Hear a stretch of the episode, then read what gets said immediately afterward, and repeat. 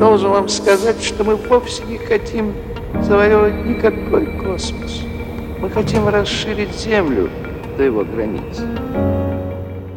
Привет, Земля! На связи студия подкастов Red Barn. Это еженедельные новости науки и космоса.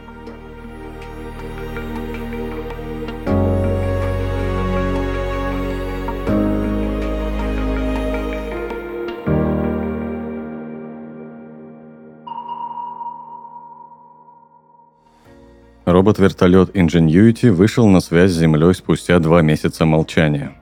Ingenuity стал первым в истории летательным аппаратом, совершившим полет на Марс на собственном двигателе.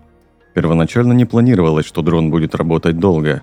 Однако он находится на Марсе уже третий год, пережив даже поломки и суровую марсианскую зиму.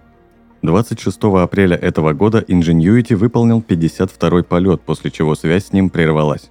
Восстановилась она только 28 июня – Причиной проблемы стало физическое препятствие в виде холма. Анализ телеметрии с Ingenuity показал, что аппарат находится в хорошем состоянии.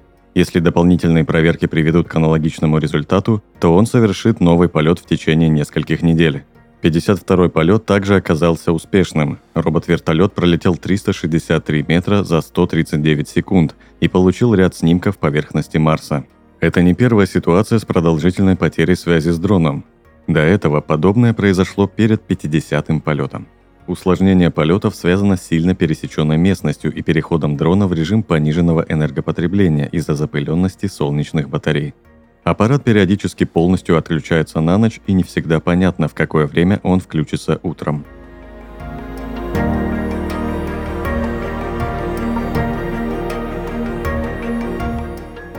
НАСА имитирует жизнь на Марсе в Техасе.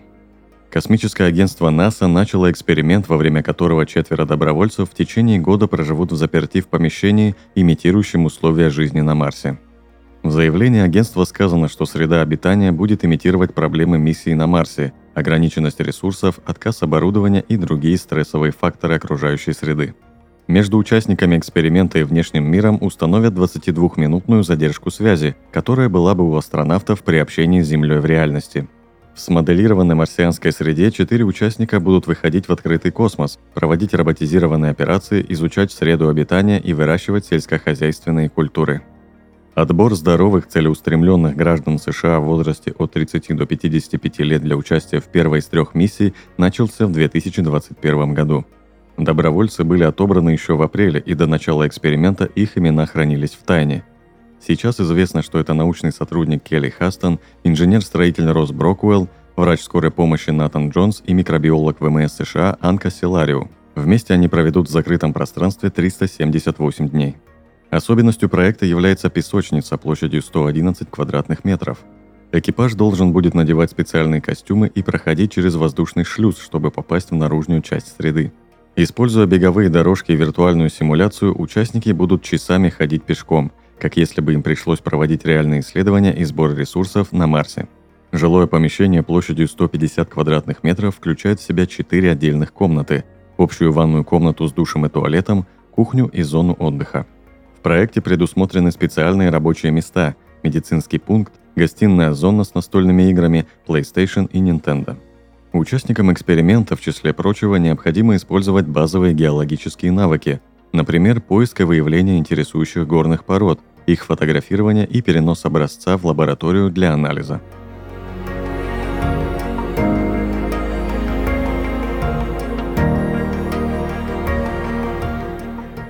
Ракета «Ариан-5» была запущена в последний раз. «Ариан-5» – европейская одноразовая тяжелая ракета-носитель. Ее финальный 117-й полет откладывался дважды. Первоначально он был запланирован на 16 июня, но был отменен из-за проблем в ускорителе ракеты. В следующий раз запуск перенесли из-за плохой погоды. Наконец, он состоялся около часа ночи 5 июля с европейского космодрома в Куру, французская Гвиана. Последней полезной нагрузкой на Ариан-5 стали французские и немецкие спутники связи. Глава отдела исследований человека и роботов Европейского космического агентства Даниэль Нойншвандер сказал, что в коммерческом плане Ариан-5 был острием космической деятельности Европы – Ракета была способна нести гораздо большую нагрузку, чем ее предшественница Ариан-4. Это дало Европе конкурентное преимущество и позволило утвердиться на рынке спутников связи. Но сейчас регион переживает кризис в космической отрасли и уступает таким гигантам, как американская компания SpaceX Илона Маска. Следующая версия Ariane 6 недавно была представлена на стартовой площадке в Куру в преддверии испытания ракетного двигателя Вулкан-2.1 на воспламенение.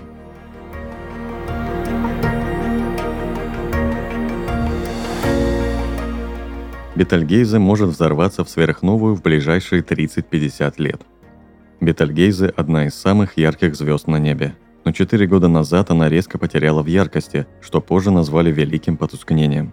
С тех пор астрономы уделяют этой звезде повышенное внимание. Главной интригой остается точность прогноза о превращении Бетельгейзе в сверхновую. Раньше на это давали десятки тысяч лет, но недавно астрономы высказали мнение, что взорвется она гораздо раньше – Бетельгейзе – красный сверхгигант в созвездии Ориона на удалении 650 световых лет от Земли. Считается, что это звезда типа О, она находится на грани превращения в сверхновую.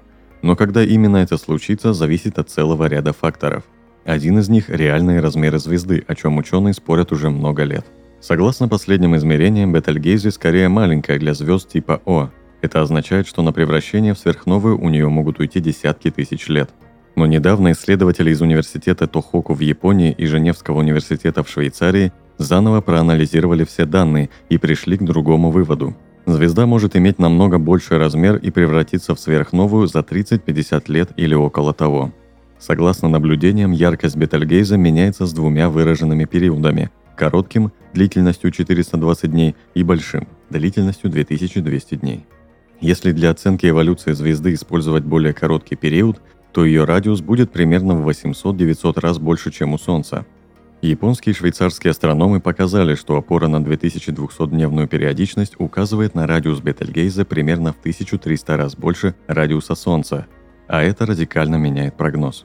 Если исследователи правы, Бетельгейзе превратится в сверхновую после 2050 года.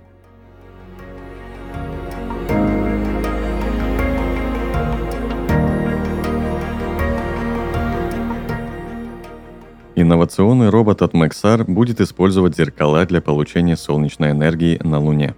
В рамках программы Артемида НАСА поставила перед собой цель высадиться на Луну уже в 2025 году, а затем люди должны будут поселиться на Южном полюсе. Этот регион богат природными ресурсами, например, водяным льдом. В перспективе его можно будет использовать для питья космонавтов, орошения сельскохозяйственных культур и даже производства ракетного топлива – Однако водяной лед не может существовать без тени, поэтому на Южном полюсе много участков, лишенных солнечного света, что затрудняет производство энергии. Новый робот компании Maxar, известный как Lightbender, призван решить эту проблему с помощью автономных зеркал. Они будут автоматически отражать свет на оборудование, которое космонавты Артемиды могли бы взять с собой на постоянно затененные участки лунной поверхности. Lightbender будет работать в основном за счет подъема двух 10-метровых отражателей на 20-метровую телескопическую мачту. Однако зеркало будет автономно следить за Солнцем и отражать его свет на второе зеркало, которое затем будет отражать эти лучи на солнечные панели. Первая наземная демонстрация запланирована на 2025 год. Учитывая размер зеркал, они будут собраны уже в космосе. Как объясняет ведущий архитектор проекта Шон Дуэрти, принцип работы зеркал довольно прост. Сложнее всего сделать это без участия человека. В рамках работ Maxar сотрудничает с исследовательским центром Лэнгли, НАСА. Американское агентство будет отвечать за структурный дизайн Lightbender, а Maxar – за робототехнику. Для компании это не первый такой опыт. Она отвечала за роботизированную руку на марсоходе Perseverance. Также команда Maxar имеет большой опыт в производстве спутников и разработке технологий сборки на орбите.